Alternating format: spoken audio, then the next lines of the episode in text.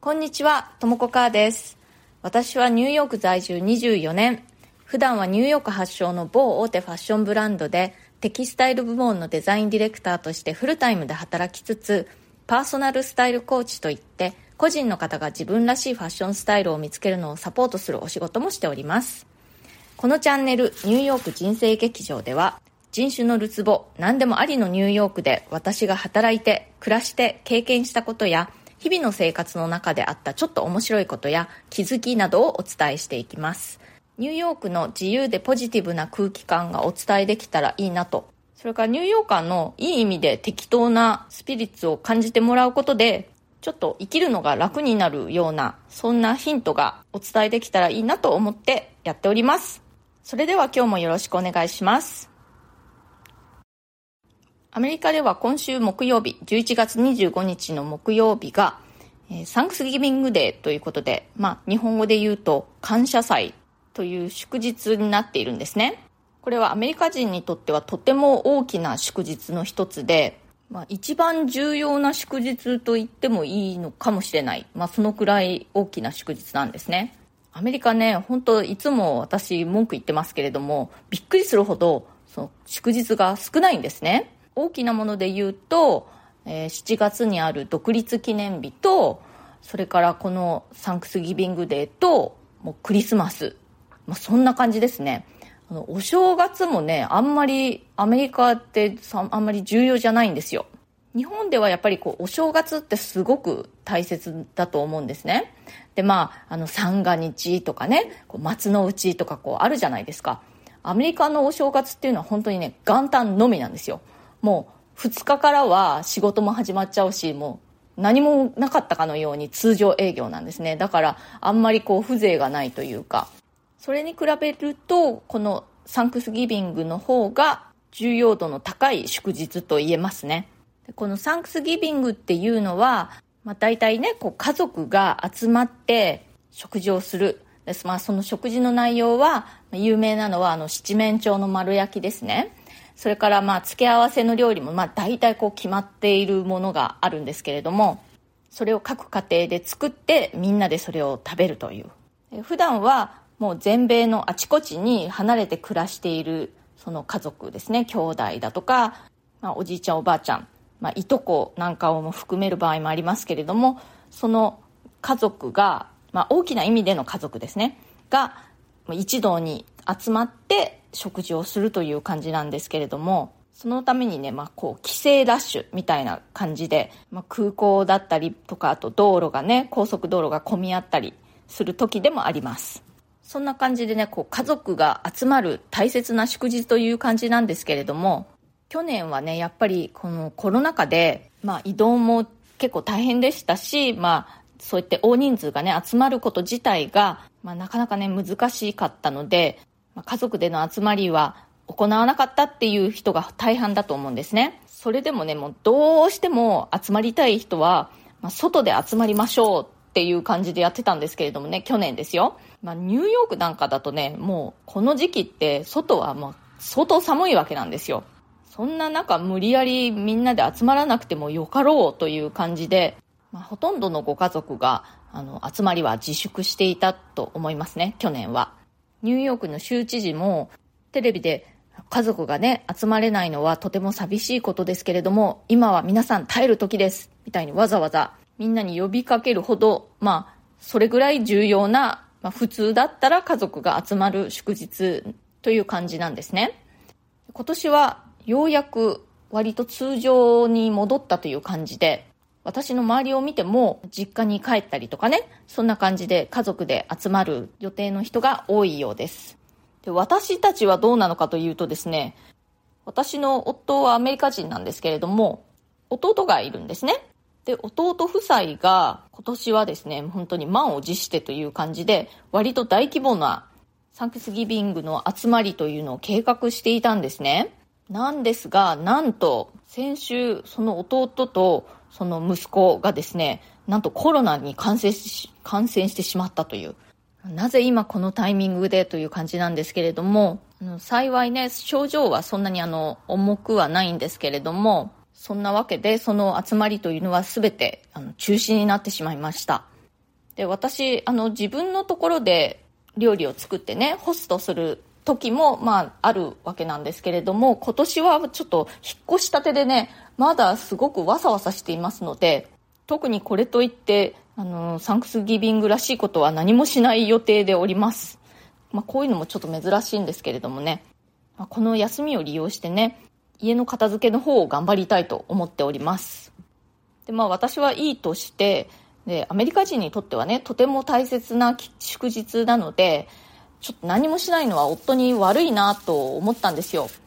で、まあね、あの、自分のところで料理しないにしても、買ってくるっていうこともできるんですよね。その七面鳥の料理とか。で、夫にね、そう、今年サンクスギビングどうするって聞いてみたら、もう何もしなくていいよって言うんですね。でも、大事な祝日でしょって言ったら、あの、夫曰く自分にとってはね、サンクスギビングってそんなに大事じゃないんだと。なんかどうでもいいよって言うんですね。夫はね、クリスマスはすごく大事にしているんですね。あと、お正月は、まあ私が日本人なので、こう日本風にね、おせちを作ったり、毎年しているんですけれども、それもとても楽しみにしているんですね。でも、サンクスギビングは本当にどうでもいいんだと、まあ、言ってますので、まあ、今年は本当に私たちは超通常営業、通常営業というかまあ仕事はお休みなんですけれども、片付けに専念したいと思っています。で、このサンクスギビングにね、欠かせない七面鳥の丸焼きなんですけれども、見た目がドーンとしてすごく迫力があるじゃないですか。でもね、作るのね、意外と簡単なんですよ。まあ、いくつかね、コツがあるんですけれども、基本的な調理法としてはとっても単純です。えー、何がね、大事かというと、まず焼く前にね、七面鳥をね、こう、一晩水につけておくんですよ。それただの水ではなくてね、その水の中に塩と砂糖と、あとハーブなんかをこう混ぜたものにつけておくんですね。でこのつけておくことをね、ブラインって言うんですけれども、B-R-I-N-E ですね。このつけておくことで、この七面鳥がね、すごくジューシーになって、ちょっとこう、いろいろな風味もついたりするんですね。このブライン用の液体のレシピっていうのはもう検索すればたくさん出てきますし、あとはね、本当にスーパーなんかでブライン用にも調合されたその調味料セットっていうのが売ってたりするんですよ。だからお好きなのを選んで、ただまあ水にガーッと溶かして液を作ればいいという感じなんですね。で、焼き方のレシピもまあいろいろ検索するともうたくさん出回っているんですけれども、私がよくやるのは、七面鳥をね、丸ごと入れることのできる、こう、プラスチックの袋、プラスチックっていうかまあビニール袋みたいな感じなものが売ってるんですね。その、七面鳥焼き専用の袋なんですけれども、その中に七面鳥をですね、まあ、水からその揚げて、まあ、表面をちょっと拭いて、まあ、表面にバターを塗ったり、オリーブオイルを塗ったり、そしてハーブを、生のハーブをこうちょっと皮の下に詰めたりして、その大きいビニール袋みたいなのに入れて、袋の口を閉じてオーブンに入れて焼くという感じなんですね。その袋ね、本当に一見単なるビニール袋みたいな感じなんですよ、透明で。でももちろんそのままオーブンに入れていい耐熱性の何か素材でできていて、それに入れることによって、七面鳥がね、こう乾燥したりするのを防いでくれる。こうジューシーな感じでいい感じに焼き上がるんですね。で、あとはもうオーブンに入れて焼くだけという感じですね。途中一回ひっくり返すレシピもあれば、ひっくり返さないレシピもあったかなと思うんですけれども、まあ本当にこの七面鳥の丸焼きに関しては、たくさんレシピが出回ってますのでね、まあ、毎年ちょこちょこと違うレシピを試してみたりするんですけれども、まあ、そんな感じでね、七面鳥焼きグッズみたいなのもたくさん出回ってますので、そういうのを使えば本当に簡単ですし、ほぼ失敗しません。っていうかまあ失敗したことないですね。見た目は迫力ありますけれども、とっても簡単です。何が大変かっていうとね、とにかくその七面鳥が大きくて重いので、その取り扱いが大変っていう感じですかね。あと一晩ね、そのブラインするのに、水につけておくのに、冷蔵庫の中にやっぱりしまっておかないといけないので、それだけこう、冷蔵庫の中をこうね、大きく開けとかなくちゃいけないっていうのもあるし、とにかくね、大きくて重いっていうことだけが難しいポイントで、実際の作業に関しては全然簡単です。私がこの七面鳥の丸焼きを最初に作ったのは結婚した後で初めて焼いた時は、まあ、結構達成感がありましたね私もこうやってアメリカに来て七面鳥の丸焼きを作るまでになったみたいな感じでね妙な達成感があったものですこの七面鳥の丸ごと料理なんですけれども、南部の方ではね、丸焼きではなくて丸揚げも結構ポピュラーらしいんですよね。なんかドラム缶みたいなもので、外で丸揚げにするって聞いたんですけれども、私はまだ実際にその見たことも食べたこともありません。美味しそうですけどね。はい、今日は、えー、アメリカの大きな祝日の一つであるサンクスギビングがまあ近いというかあ、アメリカ時間で言うとまあ明日ということになりますので、えー、それにまつわるお話をしました。まあ、アメリカにお住まいの方にとってはね、特に目新しいお話でも何でもなかったかもしれないですけれども、まあ、日本にお住まいの方とか、まあ、アメリカ以外の国にお住まいの方にとってはちょっと、まあ、面白いかなと思ってお話ししました。今日の放送が気に入ってくださったら、それから私の話をまた聞いてみてもいいかなと思ってくださったら、ぜひチャンネルのフォローの方もお願いします。それから質問やリクエスト、相談なども受け付けていますので、匿名でも OK ですので、ぜひ送ってください。えコメント欄からか、または私のプロフィールのところに質問できるリンクを貼っていますので、そちらをご利用ください。ニューヨークのことやファッションのこと、デザイナーとしての生活、海外で働くこと、海外で暮らすこと、キャリアチェンジのこと、人生で何かチャレンジしてみたいことがある、などなど、私にお答えできそうなことであれば、できるだけこの放送を通じてお返事していきたいと思います。今回ね、しばらく放送をお休みしていた間に、あの、いろんな方がコメントをくださったりね、昨日の放送復活の回に、えー、いろいろコメントくださったり、もうその一つ一つがとてもあの温かくて、もう私は本当に感激しているんですけれども、ちょっとお礼をね、申し上げたいと思います。えー、三高あゆみさん。私と私の夫とのパートナーシップや出会いの話が聞きたいということで、そうですね。まあ、あの、いろいろお話できることあるかなと思うので、検討してみますね。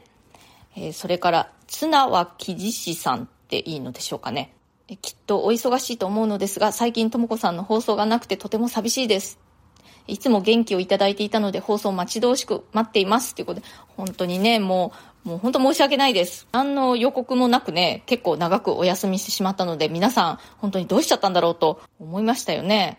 それから、ともこさん。以前にもコメントくださいましたよね。ありがとうございます。それから、レモンさん。いつも元気をいただいていました。ともこさんの放送が聞けず寂しいです。いや、本当にこうやって言っていただけるとね、改めて頑張って放送を続けていこうって思いました。それから月読み24さん。愛を持って見守っているところです。ということで、本当に優しい。もう泣けてきます。いつもありがとうございます。なおこさん、心配してました。それから、弥生コロさんも、私も心配していました。配信嬉しいです。ということで、本当にありがとうございます。えー、TM さん、いつもありがとうございます。また、ともこさんの配信が楽しみです。ということで、そう言っていただけるとね、本当に嬉しいです。それからヘイゼルさん、いつもありがとうございます。ともこさん、お帰りなさい。また、ともこさんの元気な声と猫図の声を聞くことができて嬉しいです。ということで、本当に猫図もね、ようやっとああやって普通の声が出せるようになりました。もうそれまではね、シャーシャー言うか、またはね、もう聞いたこともないような変な鳴き声しか出せないでいましたね。引っ越しのショックで。それから、おいもちゃんさん、えー、ともこさんの声を再び聞けて安心しました。いろいろとお忙しかったですね。今後も無理なくともこさんのペースで配信していただけたら嬉しいです。本当にこうやってね、もう皆さん本当なんでこんな優しいんでしょう。優しい。タリュアさん、ともこさんお帰りなさい。引っ越しお疲れ様でした。大変だったとのことですが、猫図とともに無事に新居に移られて元気なお声を聞けて嬉しいです。春先に私も引っ越しを予定しています。今回の引っ越しにあたり気づきや心得があればぜひご指南くださいということで、そうですか、タリアさん、あいつもありがとうございます。えー、お引っ越し、いいですね。やっぱりね、引っ越しって時々するといいですよね。まあ、すっごく大変なんですけれども、いろいろ自分を見直すいいチャンスかなと。あと、まあ、実際にこう、物をね、減らしたりするのにもいいチャンスかなと思います。まあ、今回ね、いろいろ私も思うところがあったので、まあ、昨日の放送でちょこっとお話ししましたけれども、またね、お話ししたいと思います。えー、トラのともさん、いつもありがとうございます。ともこさん、お帰りなさい。しばらくともこさんの Voicyがなくて何かあったのかな？と少し心配していました。本当そうですよね。本当すいません。お引越しだったのですね。お疲れ様でした。またともこさんのお話聞けること楽しみにしています。本当ありがとうございます。チョコシナモンロールさん。何かあったのかと思った、思っておりましたが、お引越しでしたか？お元気そうで何よりです。これからも Voicy楽しみにしてます。猫ちゃん大変でしたね。新しい住まいになれたかしら？ということで、え、猫ね、本当に猫図、なんか結構大変でしたけれども、思ったよりはすぐに馴染んでくれました。私ね、本当に正直言って、2ヶ月ぐらい猫図、特にこのオス猫の方をですね、馴染まないんじゃなかろうかと思って心配していたんですけれども、もう結構普通になりましたね。よかったよかった。このね、うちのオス猫なんですけれども、あの、クローゼットをね、開けるのが趣味なんですよ。趣味だったんですよ、前の家で。で、今度新しい家でも、早速ね、こう、クローゼット開けて回ってますね。一個一個。それから、レイさん。ともこさん、お引越しお疲れ様です。猫ちゃんのお引越しキャリー嫌がるとなるとなかなか大変ですよね。えー、私もお引越し多いので、毎回猫に悪いなと思いながら移動しています。本当にお引越しすると自分の持っているものにびっくりしますよね。落ち着くまでまだまだやることがあるかと思いますが、また放送聞けるの楽しみにしています。ということでね、本当に私も今回の引っ越しにあたってね、この猫図をちゃんと無事にその流血沙汰にならずに連れてくることができるかどうかっていうのがすっごく心配で、あでも薬の力を借りてですね、あの、無事連れてくることができました。ふう、やれやれ。本当にね、まだまだ家、まあ、めちゃくちゃとっちらかってるんですけれども、ちょうどね、サンクスギビングでお休みなので、この機会を利用して片付けちゃいたいなと思っております。三高あゆみさん、えまたコメントありがとうございます。ともこさん待ってました。お忙しい中、いつも配信本当にありがとうございます。コメント欄を見てると皆さんも同じ気持ちですね。ということで。まあ、でもこうやってね、お話しするのが私にとってもすごく楽しみなことなんですよね。で、今回ね、長いことお休みしていたら、結構ね、話したいことが溜まりすぎて逆にどこから話していいかわからなくて、まあ、昨日今日となんとなく取り、取り留めない感じのお話になってしまっております。それからマリアさん、えー、引っ越し大変お疲れ様でした。ともこさんのパーソナルカラーや骨格診断にとらわれすぎない、その人らしさを大事にするファッション感が好きです。私はアパレル、アパレル販売員を経験した上で、ファッションは TPO は大切ですが、無理なく自分の気持ちが上がる格好をするのが一番と思っています。これからもいろいろなお話を聞けるのを楽しみにしています。ということで、ありがとうございます。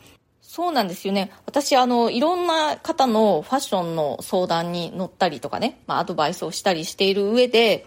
やっぱりね、皆さん好きなものを着ると気分がすごく上がるんですよね。それってすごく大事なことだと私は思っていて、だから私のファッションに対する考え方っていうのは基本的には好きなものを着ましょうっていうことなんですね。で、そこには二つまあ、問題というかね、まあ、障害というかがあって、まあ、一つ目は好きなものがはっきりわからないという場合があるということ。もう一つは好きなものは分かっても、それを自分に合うように着こなすにはどうしたらいいかっていうそのテクニックがちょっとよく分かっていないという場合があるということですね。なので私はそこのところをお手伝いしたいと。まあ、好きなものを探すところをお手伝いしたいっていうのもあるし、好きなものはこれだっていうのがはっきりしたならば、それをどんな風に着こなしたらいいかっていうのをご提案したいと。まあ、そういう感じですね。それから、えー、またともこさん、待ってました。ということで、本当にありがとうございます。私ね、本当に正直言って、こんなに皆さんが待っていてくださるってなんかあんまり思ってなかったんですね。思ってなかったっていうと変ですけれども、普段やっぱり一人でね、携帯に向かって、まあ、喋ってるわけじゃないですか。で、まあ、聞いてくださってる方がいるっていうのは、まあ、頭では分かっているんですけれども、こう、実感として、本当にこう、私の放送を待っていてくださる方がいるんだっていうのをね、今回本当にあの、感じることができて、本当にありがたく思っています。これからもよろしくお願いします。じゃあ今日は最後にサービスでちょっと珍しいものをお聞かせしますね。聞こえるかな？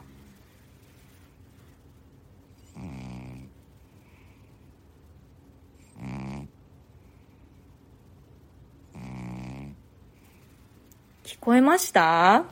ちの問題児のオス猫のいびきでございます。今すぐ隣で寝ていて、まあ、すっかりね、もうこんなにリラックスして寝ております。今日も最後まで聞いてくださってありがとうございました。それではまた次回、ともこかーでした。